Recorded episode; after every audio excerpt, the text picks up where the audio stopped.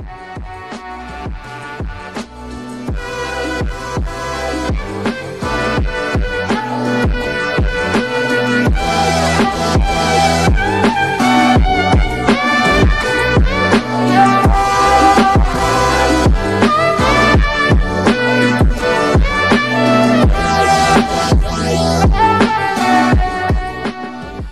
I'm John Kane, and I welcome you to Let's Talk Native on this Saturday, June 6th, 2020. While this program may not provide a path to spiritual enlightenment, we do encourage and in some cases start conversations. We kind of break the rules here for Native Radio. We don't do prayers or buffalo speeches, and we don't do spirituality shows.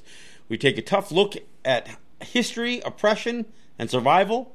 We talk about culture, the arts, politics, and identity and we may step on a few toes along the way. But our real goal here is to bring people together by breaking down what separates us. We will take on the false narratives and provide critical thinking to all the heaped upon us, and we do it all right here live from the Cattaraugus territory of the Seneca Nation. So let's talk native. I want to remind people, though, that our uh, audio does stream live on our website, www.letstalknative.com. And we stream live video of the show on via Facebook Live on our Facebook group pages and across many other group pages. Uh, we take the audio and we put it up on our on SoundCloud, which puts it out as a podcast on all your favorite podcast platforms. We take the video and put it up on our YouTube channel, which is Let's Talk Native TV. Again, I uh, suggest you recommend that you subscribe to our podcast and to our YouTube channel so you can catch not only our video of our shows, and it is the best viewing, the best viewing of the shows. If, if you're not catching us live, uh, the best way to view the show is on YouTube because the we well we edit down uh, you know some of the intro and the uh, the outro, so it uh, it just makes it more concise, and the video quality is a little bit better. So um, again, enjoy the program whether you're catching us live or you're catching us later. Um, I'm going to take it on again. Uh, my topic today is assimilation is genocide, and I know I've talked about this issue before, and or in fact I've talked about a range of issues that come back to this premise. But you know, I want to start out by saying I don't I'm not going to make any apologies here if if I offend anybody. And I'm not going to make any apologies for the voice that I give to this subject. And uh, look, I know there are many people uh, who listen, who watch, who wrestle with their identity. And you know, church plays a role, military uh, enlistment plays a role, you know, families of veterans, patriotism in, to the U.S. plays a role. The the idea of being caught in in in between this, the the you know the the racial tensions, especially between black and white. Well, where does that leave Native people, brown people? red people, whatever you want to call us. I mean, because we have a whole lot of native people who not only lean to the right, but they lean to the white. And they want to distance themselves from, uh, you know, from Black Lives Matter, for instance, or uh, you know, conf- you know, Confederate flag waving, you know, Southerners, or you know, whatever. So we wrestle with all this stuff, and in in in this struggle, this personal struggle, this cognitive dissonance that I talk about all the time, we find ourselves losing our distinction. You know, and again, if if, if you uh, and, and people can believe what they want to believe. You can worship how you want to worship, but but make no mistake about it. If you adopt the white man's religion, there's a lot that came with it historically uh, and contemporarily. It does. And there's no denying that. I mean, and and look, if that's what you believe, then that's what you believe. Own it. I mean, but if I call it out, don't pretend I'm bullying you or that I'm somehow enraged. I'm not. I'm not enraged. Look, I have family members who who have political views different than mine. I have family members who have religious and spiritual views that are far different than mine. I have friends, some close, some not so close, and some of these close friends, I offend on a daily basis because of the position, the position that I take about calling out the doctrine of Christian discovery, calling out the role that the church has played in slavery and genocide and racism. And I don't mean 500 years ago, and I don't mean 200 years ago. I mean today. Today. So and that doesn't mean that if you if you are a Christian that you're you are a racist. It, but it means that the faith that you believe in, the, uh, many of the virtues and, and, and you know all the words of Jesus, the New Testament, Old Testament, they support much of this. And I know people are going to say, "Oh no, it doesn't. No, it doesn't." Well, look, I know we can cherry pick and find language in a lot of religious dogma, a lot of religious writings, whether it's the Torah, the Quran, the Bible, Old Testament, New Testament. I mean, look, you, you can find plenty of stuff that you know, look, that's uh, Westboro Baptist Church. That's how they, you know, came up with their outrageous outlying position on so many things. Because they could find, they could cherry pick the Bible. But the problem is, policy sometimes gets based on this stuff. Look, the, the fact that native people were treated less than human, black people were treated less than human, it all begins because we were first regarded as pagans. And then, even as, as the conversion would, would weigh heavy on us, we would still just be considered converted uh, barbarians. I mean, look, you can believe what you want to believe. You can pray, you can worship, you can love Jesus and all that other stuff. You can do all that stuff. I just that's just not what I do. I mean, and and part of the reason I give voice to these issues, I think that some Native people need to hear that they don't need to be pulled into these camps. They don't need to be pulled into the Republican Party or the Democratic Party or into voting, period. They don't need to be dragged into church. They don't need to be, need to be pressured into military service. They don't need to do any of that stuff. And and there was a time then that pressure was really heated. Look, there was a time that you could be dead, you could be killed if you didn't worship the way white people wanted you to worship. There was a time that enlisting in the armed forces to kill people who are not enemies of ours was viewed as the best option for life. Well, that's not that's no longer the best. Op- I mean, it never really was, but we don't need to make those compromises in our. In, I mean, look, I, I, advocate you know the the uh, the position that that Muhammad Ali took. Look, I mean the the draft enlistment. It was it's all about the black man or the the native person. you know, being enlisted in the military to kill uh, uh, to kill for the white man, kill the yellow man, kill the uh, the Asian people or brown people, whatever, um, and defend land they stole from from Native people. I mean that that's you know I'm paraphrasing, but that's kind of what the Muhammad Ali. I have no reason to, to join the U.S. military, but so if you do that, what happens? Well, what happens is every powwow becomes a veterans powwow we every native every nation every native community has to wrestle with well do we take christian holidays off you know do i mean how much are we bound by i mean look whether you're talking about you know the the head what the 2020 ad You're the Lord, right? I mean, look, it, it, creeps in, and I and I get it. I, it creeps in, and we look. We could go by our own calendar if we want to. It'd be confusing, but there's but it's crept in. Hell, we used to use the the words we would use to describe the time of day. Were it, it, it would be a, a long drawn out expression in our language that would count the hours by the tolling of the church bells. So even the even the bells ringing in in the churches that were being built on our territory became part of how not only did the did the actual ringing of the bells uh, regiment us towards white man's sense of time, but it even creeps into the language. I mean, it, when I, I remember sitting in a in a class where they were talking about, well, this is how you say the time of day, and the words translated into so many tolls of, of a church bell. So, I mean, this stuff creeps in. And look, and if it creeps in, it replaces something. It replaces something in who we are, in our identity. Look, there are a whole lot of Native people who, who firstly, identify themselves as, vet, as veterans or as Christians or as Americans, you know, uh, or Canadians even. There's a whole lot that don't, though. So my voice to this uh, to this subject. And uh, Uh, look, uh, uh, is it is it controversial? Well, it shouldn't be because there's plenty of the other voices on the other side of this conversation.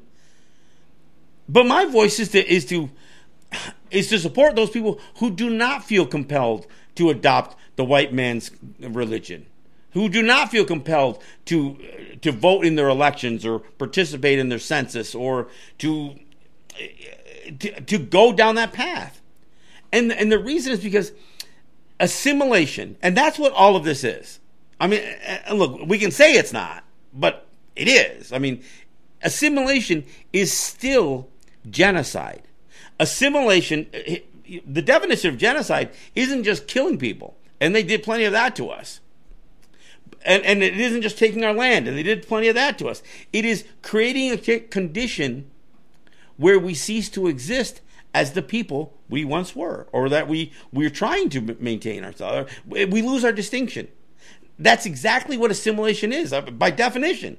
It's to draw you in to the you know to, to, to conform. So lose your identity, lose your distinction, and conform.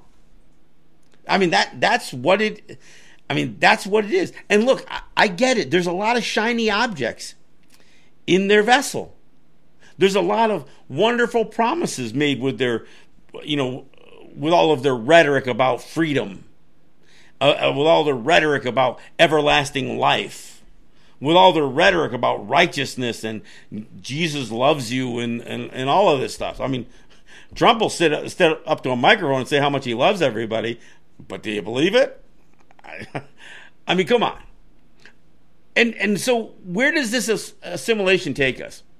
Well, uh, look, I'm, I'm going to segue into a story that that's just breaking, which is the the Mashpee Wampanoag uh, winning a um uh their their first court challenge to the Trump administration's Interior Department, ripping away uh, their reservation status. They're, they've acquired land and they've used the, the fee to trust process to acquire lost land, and they've built out their land holdings with the intent of not only building, you know, clinics and administrative buildings, but ultimately they want to build a casino. Ooh, what a surprise!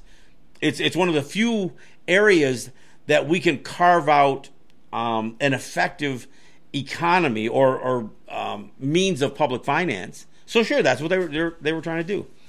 The Trump administration just wiped that out. Now, let's be clear here. Trump hates native gaming. He hated it because he was a failure as a, as a casino, you know, owner and operator. I mean, he he he he was brought into uh, into congressional hearings where he basically condemned Native people who didn't look Indian enough Indian enough to him. I mean, and that, you know that's that's widely available uh, video. But so this this Mashpee decision was to cancel lands that had been previously approved as lands held in trust for the for the for the Mashpee. Um, and with that designation, it is considered "quote unquote" Indian country, native lands. Well, now the Trump administration says no, it's not.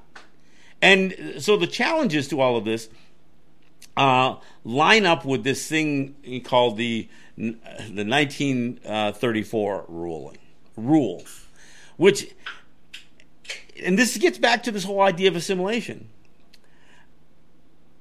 The the whole issue with the 1934, which was the year that the Indian Reorganization Act came out. That's what it's tied to. Because in that Reorganization Act was not only attempt to wipe out native uh, traditional governance, uh, wipe out a lot of native culture, uh, conform us to little constitutional, like U.S. constitutional governments.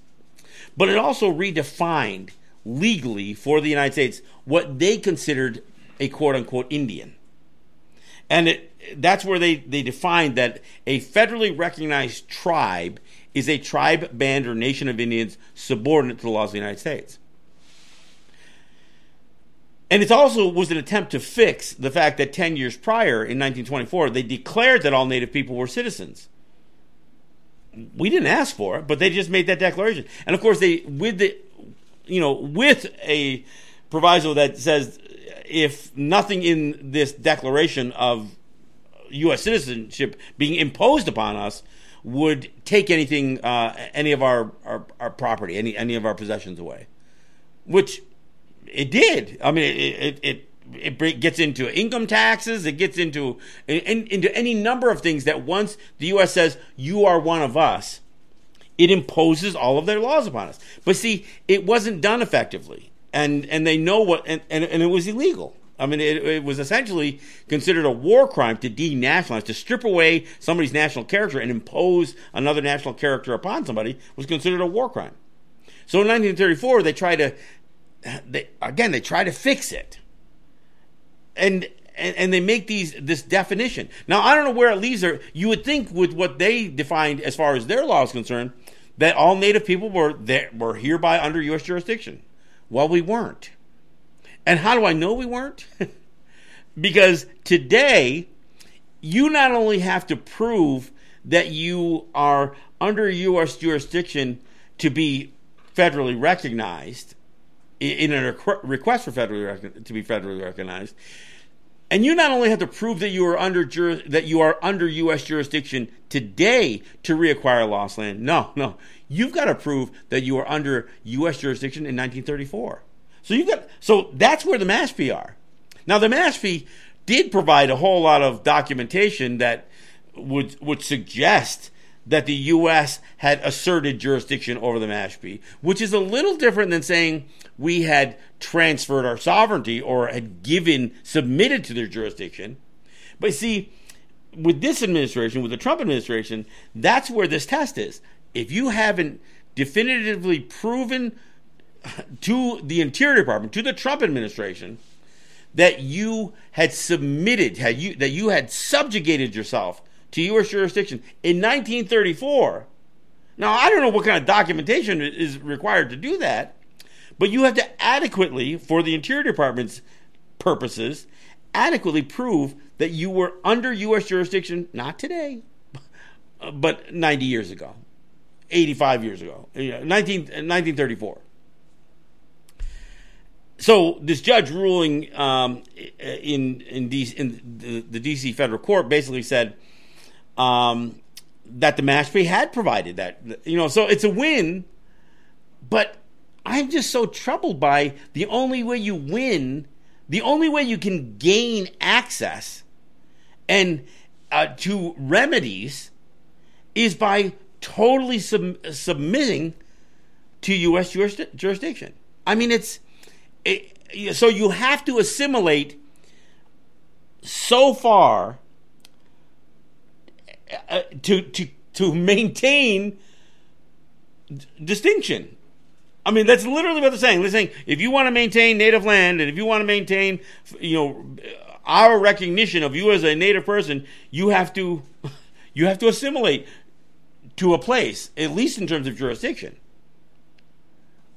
I mean, it's a huge compromise. It is a huge problem. And you know what? Our people do it. And why do they do it?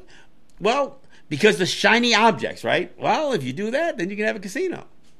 Well, if you do that, you can you you're one of us now. Yeah, you can you you, you can claim membership in a tribe, but you're one of us now. You're under our jurisdiction. We have authority over you now. And don't worry, that authority is all about freedom. yeah, we're seeing a lot of that over the last week or so. So, you know, and look, I know I've talked about this subject before. I've talked about assimilation. I've talked about genocide. I've talked about identity. And it, it is a common theme. Look, I, I use it in my intro. But it's so important. And that's why, you know, why I obsess over this is because there are people that are still wrestling with it. I've been battling a few people on Facebook this week over this very subject. You know, and and you know they're they're Lumbee, they're Christians, they're Baptists. Then they want to claim, oh well, yeah, but all of that bad stuff that the, those bad Christians they were all Catholics. Catholic the doctrine of Christian discovery was a Catholic thing. Yes, be, only because the Protestant religion, the, the the church hadn't broken up yet. But trust me, when all those Protestant religions, including you know Presbyterian and Methodist and Baptist, when all of those things came into being, they still they they still benefited from all of that, you know, all of the the the Catholic dogma.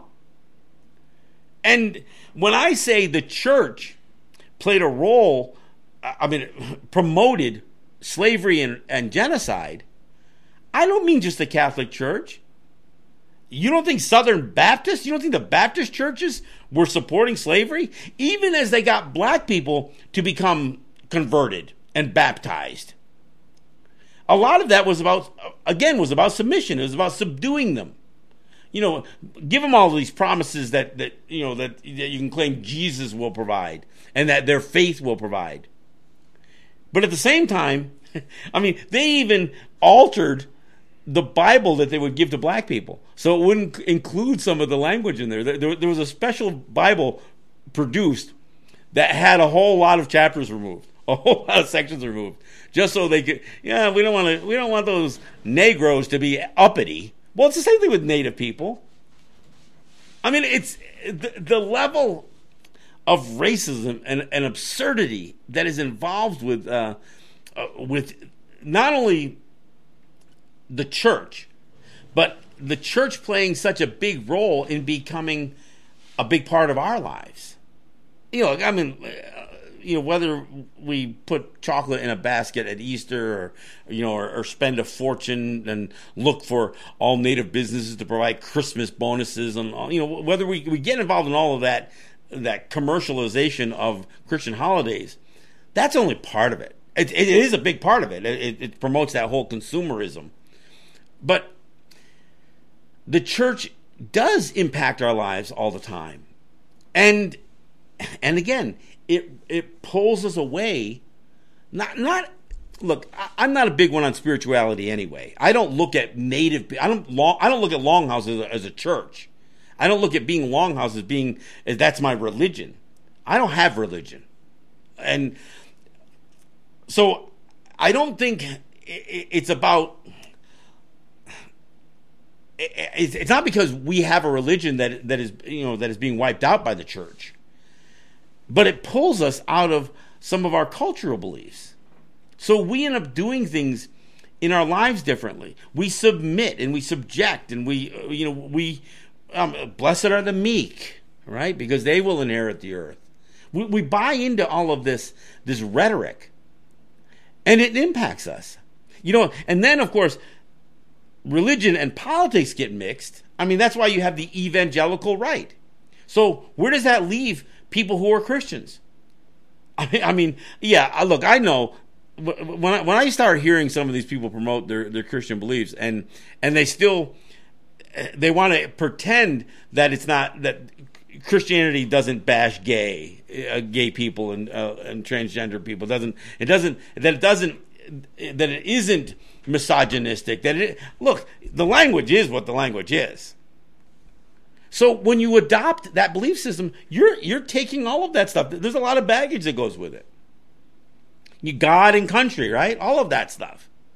So you know my my concern is how it impacts us when we're dealing with contemporary issues, not just whether we believe in Noah's Ark, but we get into this sense of denial because the church was integral in the tr- promotion not just of slavery and genocide, but but racism. So we have a lot of Native people who want to deny our relationship with Black people, for instance. Not only do we have a lot of Native people that are that are troubled with supporting Black Lives Matter? But there's there was a lot of race mixing, um, even amongst Haudenosaunee, Tuscarora in particular. But not just there. I mean, there's still race mixing happening every day. So we want to deny that we have not just a kinship or a you know mixing with our our African, our, our black brothers and sisters, but many native territories, native peoples that have a clear, you know, a, a clear level of like like the Lumbee, like the like the Tuscarora, like like many of the you know many native peoples have a, a, a big component of their of their ancestry involved having allies and you know alliances with, with runaway slaves. And look on the flip side we also had native people who were trying to convert not only into into the right but into the white. And and they were taking slaves so you know, we have to own some of that history, and and own our who we are today. Now, I'm not saying that just because we have um, you know black ancestry that that takes away from our native ancestry, but it, but it certainly shouldn't. We shouldn't be rejecting it, and we shouldn't be trying to you know move ourselves to the right and to the white so we can act like we're racist towards black people. And and that's what we see. That's what we're experiencing. So, look, I'm not going to make apologies if, if, if to anybody for for the views that I express here. And look, I, I know I've got friends and I've got family who you know are are are Christians, who are veterans, who vote, who carry you know U.S. or Canadian passports, all of that stuff. But just but just know all of those things take something from you. I mean, you think it gives you something. Again, the shiny objects. It gives you the right to, you know, to call yourself an American, a patriot, you know, a veteran. You you can travel with a U.S. passport, but that means that you we can't you can't travel with our own documents because we're not fighting for that stuff.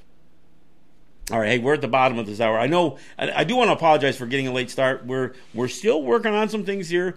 Uh, I think the product's better, but we're you know we, we end up with a couple of glitches here as we kick it off. So we're at uh, about halfway into the show, so we'll take a break uh, and we'll uh, we'll come right back. I got a couple of things um, to talk about locally here, fairly locally here, um, and uh, and of course we'll do a little bit of a COVID update. So uh, we'll be back after this. This is John Kane.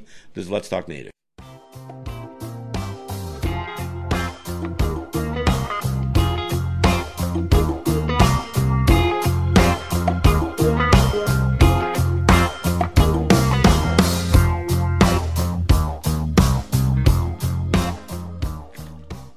Right, thanks for coming back. This is John Kane. This is Let's Talk Native. Hey, let me um, give a shout out to my sponsors because without them we couldn't do this. And um, you know, between this show and the show that I do in New York, even though we're doing it here for New York, uh, it would be hard to do it without uh, without the support we have from uh, from some of our sponsors. So I want to thank Ross and Holly John and the RJE family of businesses. I want to thank the folks at Grand River Enterprises and Native Wholesale Supply.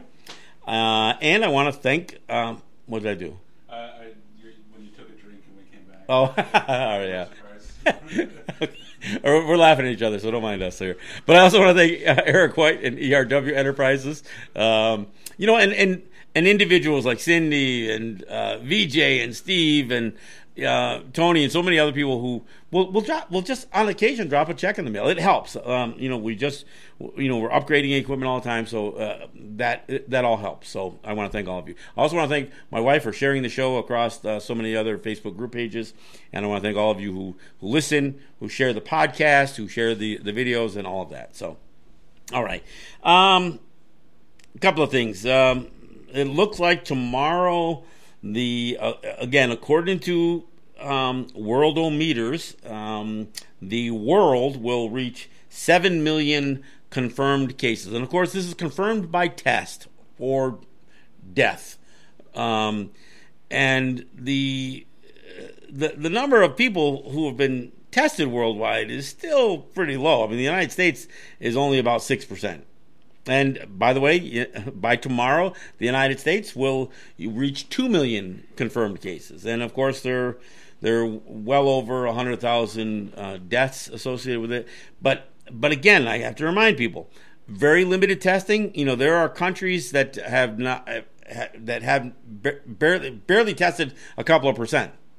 And then there are other countries that, uh, you know, there are about 40 other countries that have tested a higher percentage of their population than the United States. And the United States, again, having tested um, about 6.2% of their population. And still lead the world with almost, and like I said, by tomorrow, they'll be at, uh, they'll be at 2 million uh, confirmed cases. Uh, and, you know, there are 112,000 deaths. Um, we're going to see there has there there have been upticks as in in many places uh, various states various regions of states as you know people have you know are convinced themselves that the the worst is over, so now they can loosen up all the restrictions and that kind of stuff. I mean, I don't know what the right answer um, is or was or should have been, but I do know that as some of the spread uh, may have slowed, it'll probably pick up uh, as as people mingle and, and and much more socializing takes place. So there's that, and of course, in the midst of all this stuff, um, and in the wake of uh, uh, uh George Floyd's uh, killing at the hands of the, the Minneapolis police, there have been a there's been a constant, an absolute constant um, uh, level of clashes between urban police departments and and people who have pledged their support for justice in the wake of uh, not just not just George Floyd. Look, there's there's thousands of people, and there are many names that people have become very familiar with. Some very very recently, um, but over the last few years, including children that have been killed by cops. But as people went out to protest over the last week, if anything, the cops proved even more how much abuse of force they are responsible for. We've seen it in every city, and and uh, see, I mean, Buffalo has a history of this stuff too. I mean, anybody who thinks that you know, well, Western New York. I mean, again, getting back to some of the the Bible thumping, I hear people say, where there's Jesus, there is less less crime. Well, I don't know. There's plenty. There's plenty of people advocating Jesus in uh, in a lot of these areas, um, and there's still plenty of violence that's taking place between police and and not criminals, but just just protesters. Uh, look, look, we've seen little kids that have been pepper sprayed by cops. We've seen little kids that have been knocked on the ground while their parents were holding them. And look, the imposition of curfews, of course, it's going to be met with resistance. But but to suggest that because the clock struck eight o'clock, that now cops can just level people, and that's what happened in Buffalo, just last week, uh, in front of City Hall, the the special emergency response team of the Buffalo Police Department just knocked this seventy five year old man just, just just sent him stumbling until he fell and smashed his head. He smashed his head so hard, and, I I know people who were there, and they said it it sounded like a crack when his head hit the pavement or hit the sidewalk. Immediately, blood started pouring out of his ear. Immediately. I mean, this wasn't a, like just getting a cut in the back of the head. He hit his head so hard, he started hemorrhaging out the ears and the police just walked by. I mean, they, they didn't even attend to him. Uh, for once they pushed him, nobody reached out to grab him to see if, if he was going to fall or prevent his fall. And they didn't need to push him. Look, if he had, if, if they were going to arrest him, they should have just arrested him. You don't need to knock a 75 year old man, you know, head smashing into the into the concrete. But that's what happened. And of course, the world saw it. It was, you know, um, WBFO news and WNED. They, they videotaped it. You know, it's uh, and it, it, went out everywhere. And all of the, the the mainstream media, Buffalo finally got its due with the mainstream media, and the two officers who who shoved him got suspended without pay. And then I was was it just today or just yesterday? Uh, either yesterday or today. I think it was yesterday they were they were um, indicted for for assault, felony assault, second degree assault, which is a felony. And so, what do you think happened? So, what do you think happened? So, so the district attorney, you know, charges them. And, and look, if anybody else, non-police, if any other person had knocked an old man to the ground and, and inflicted that level of injury, they would be charged. So why not these guys? I mean, this guy was of no threat to them. He, he wasn't, you know, uh, uh, he wasn't armed. He he wasn't making any threatening gestures. So they so they knocked the guy down and um, and you know cause a you know a head a hemorrhage inside inside his head, a brain hemorrhage, I guess. Um, so they get they get charged. First off, almost the entire um, emergency response team resigned from the unit. So 57, you know, there were about 60 people in this unit. 57 of the Buffalo police officers resigned from the emergency unit in in solidarity. I mean, so this gets into the whole cult-like brotherhood that exists amongst police, which is which is the problem. I mean, and this, and this which defies the whole bad apple. See, it isn't just the two guys who did it; it's every one of those guys who support him. And it doesn't stop there, folks, because when uh, the the um, the people had gathered because this indictment was coming down, there were hundreds of Buffalo police uh, officers and Buffalo Fire Department. So even the fire department. So these paid first responders to crisis all support a guy who causes a crisis, who, who causes, and this wasn't, look, I hate to say this, but the 75 year old man was white. Not only was he white, but he, his, his last name is Gugino, which is a very common Italian name in Western New York. Uh, that's it's a big family in Western New York. I don't know who, if he's if all Guginos are related. I guess assume that they are somewhat, but this isn't. You know, I mean, Buffalo is a, has a strong, you know, Italian presence, and I didn't hear any of the, uh, you know, the the Italian community come out in support of this guy. No, even the mayor, who supported allegedly, and, and he was on some of these, you know, he was one of the talking heads on some of the mainstream media. Even the mayor who who supported the indictment then comes out and says, "Oh yeah, this uh, this Gugino character, he was an agitator." Well, where'd you get that information from? The police who knocked him on his ass?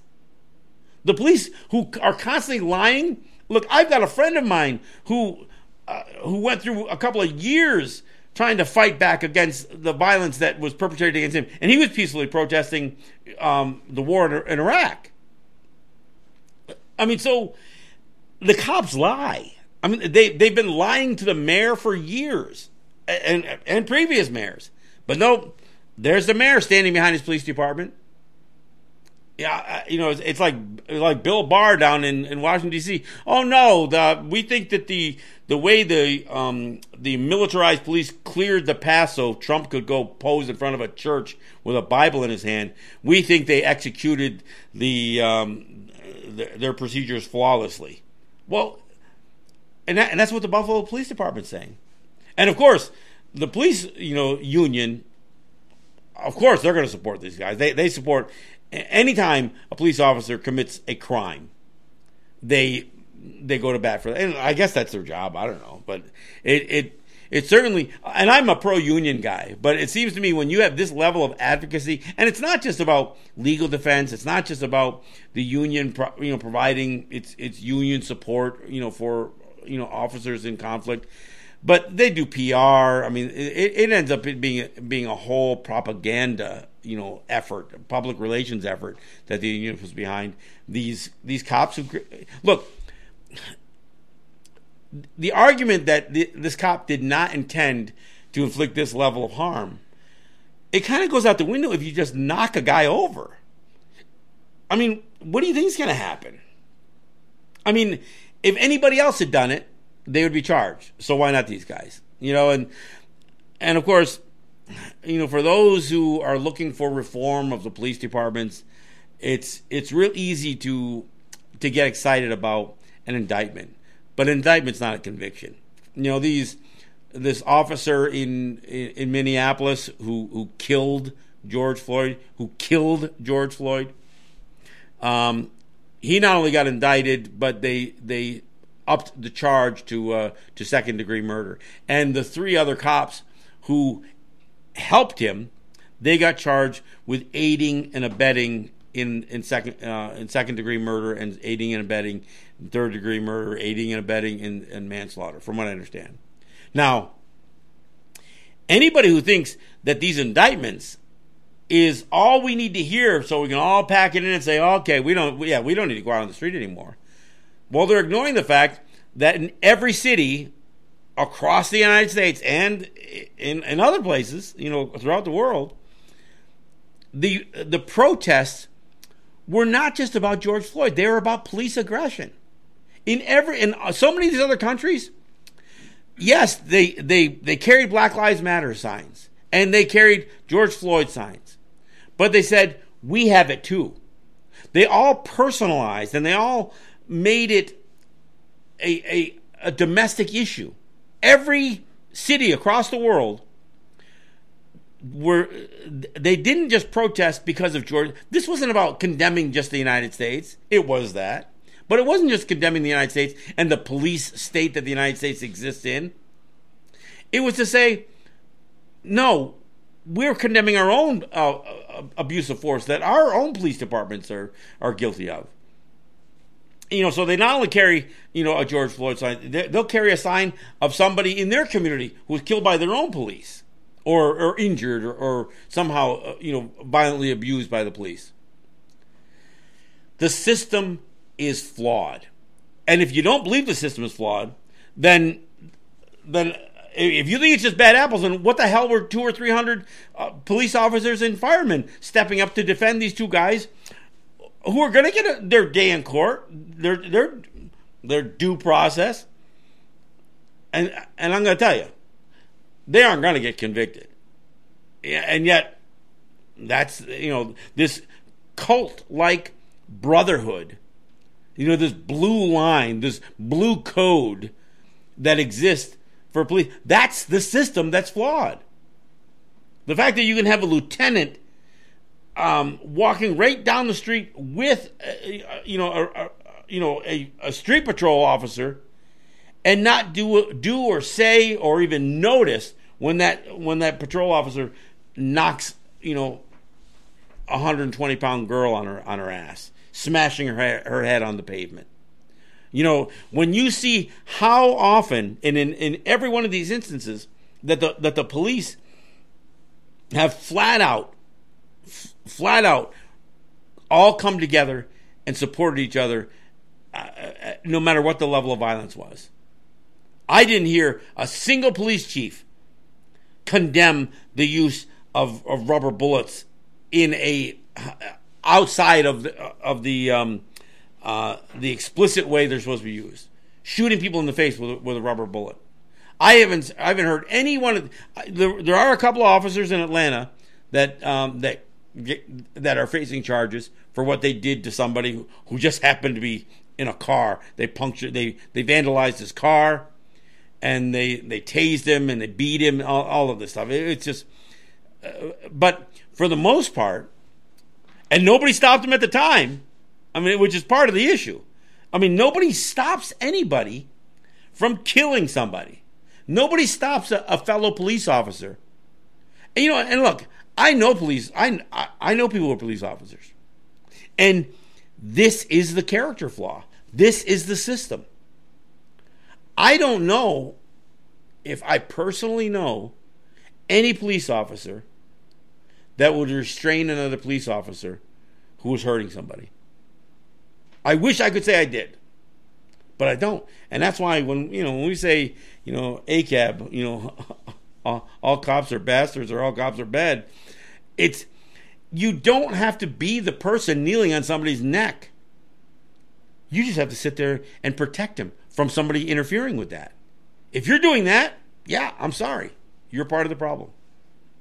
But Buffalo demonstrated so clearly not only the the abuse of force, but the rallying cry amongst police officers and fire department to defend their brothers when they've committed one of these horrendous crimes.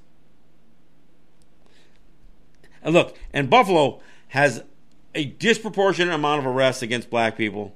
They have a disproportionate amount of uh, black people in in their jails, uh, in their prisons, and you know, and Byron Brown. Look, you're I mean, you're just playing Uncle Tom. You're just playing Uncle Tom. I'm just gonna say it. I mean, it's fine for you to get out there and support your the the DA in indicting these guys, but you know damn well you're hoping that they're acquitted, and you want to defend your police departments. And I and, and look, and that's what I say. Where are the mayors? Where are the, all the elected officials Yeah, it's fine to put all the pressure on the on the district attorneys for for prosecuting these guys, but most of them aren't. I mean, the vast majority of violence that we've seen over the last week across YouTube, across Facebook, across the news channels, you know, across, you know, across cable TV. Nobody's, I mean, nobody's taking their names and going to charge those cops. If anything, there's some suggestion that if, if you were a protester, they're doing everything they can, eh, which is more difficult with wearing a COVID mask to use facial recognition to come at you later. Look, we need to keep it up. We, you know, and I don't, I don't say this. I'm not saying this as an American. I, I'm not.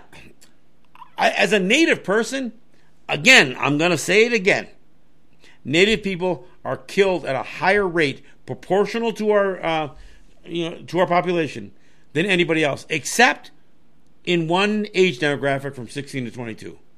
That's the only place where a black 16 to 22 year old has a higher chance of being killed than a native person, proportional to our population. But again, native people, many of us don't live in urban environments. Many of the deaths that happen to native people are happening in rural areas that don't have the mainstream media rushing out to cover it.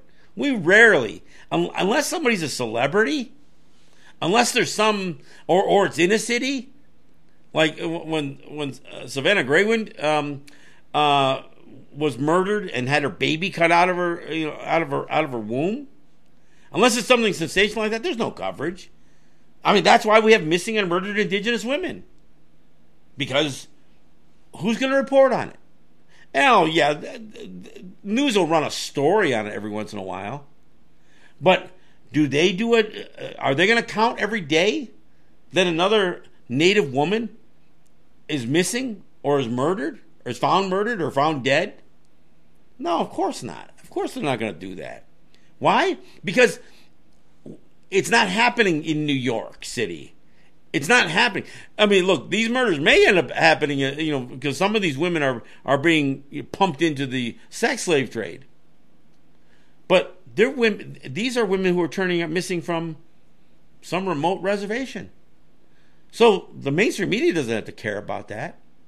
And our young men, or our, our men, not just young men, again, all age demographics, a, a native man has a better chance of being killed by a police officer than anybody else.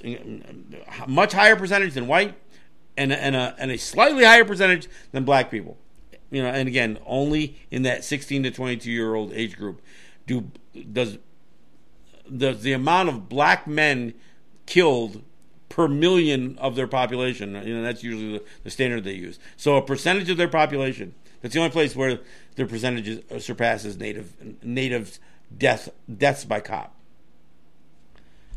So that's why this concerns me. That's why we need to oppose the systemic failures of police departments, the systemic failures of the Justice Department, or just us, as I guess white people call it.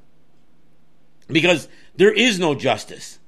If you're a person of color, you have to worry every time a cop stops you. You have to worry about how you carry yourself with police officers. Because they have the right, uh, they have the protection. They don't have the right. They don't really have a, a legal right but they have case law, Supreme Court rulings. They have certain things that are that have been established that give them, you know, put them in a situation where they're not held accountable. I mean, somebody asked me about, you know, somebody who shot a podcast talking about the biggest problem is not racism. It's not COVID 19. It's not poverty. It's not this. It's personal responsibility. Yeah, well, then when do police officers, when do politicians, when do the people, when do they get held responsible? When are they held accountable for their actions? And again, if you're going to tell people that you need to go out and vote and you need to put another person into office to do what? I'll tell you what what you're doing is you're giving up your responsibility to somebody else. Saying, "No, I, I voted you in." And that's your job now. You can't promote personal responsibility and then uh, on the second breath saying, but you need to run for office, you need to you need to vote, you know, people who are going to be what more responsible. So, so to take your responsibility away, look, I, I have a conversation about leadership, right? And you know, people say, well, there's no leadership. Well, t- you know where you know where strong leadership is needed when you have weak people. Otherwise, you just need the people to lead en masse.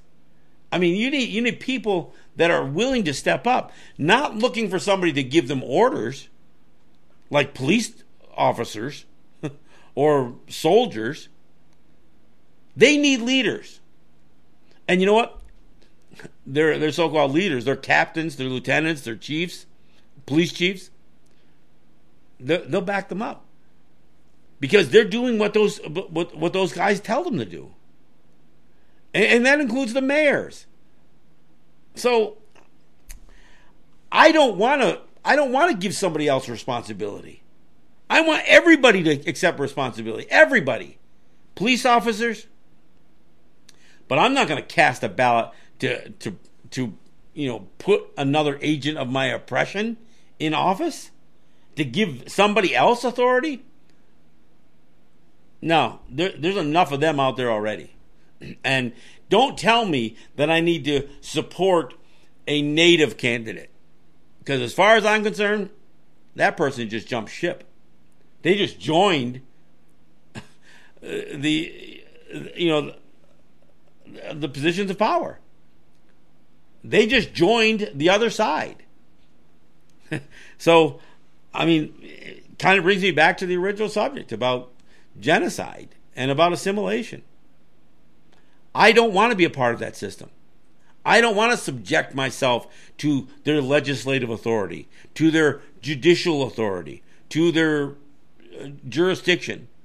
And I damn sure don't want to claim any of these 45 Ranadagayas that uh, have, have, sat in that office, include, including and perhaps especially the moron that's in the White House today. So, look, and if any of this stuff offends you, and, and it may, because some of you are picking and choosing which parts of American culture you want to try on next. Their church, their military, maybe their police departments. I don't know. And so what I'm saying, you know, I hope it makes you think.